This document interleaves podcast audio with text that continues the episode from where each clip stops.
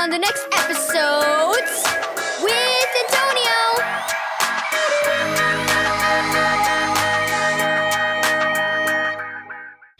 Thank you, Joyce Meyer Ministries, for this daily devotional. God loves you! But God shows his love for us in that, while we were still sinners, Christ died for us. Romans 5 verse 8. Right now, God loves you so very much. And guess what? Yesterday, his love for you was just as strong, and tomorrow it will be strong too. And he doesn't just love you because you always act right or do the right thing. Nope.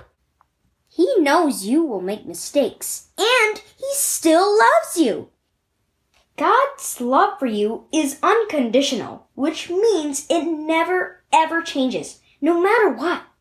You didn't have to do anything to make God love you, and there's nothing you can do to make him love you less. When you are at your very best, God loves you.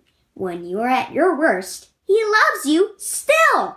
And even if you have days where you don't like who you are, maybe you made a big mistake or did something really mean, God still loves you.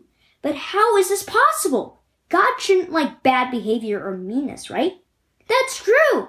But I like to say, your who is not your do, which means that who you are is different from what you do. Everyone makes mistakes. In fact, if God's love was based on how people acted, everyone would be in big trouble. But thank God, that's not the deal. That's not how God is. He is loving and patient and willing to love us even when we are unlovely. So, you can be confident in God's love for you. Get prayer.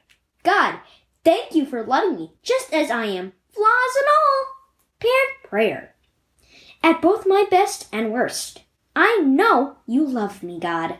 Thank you for never wavering or giving up on me.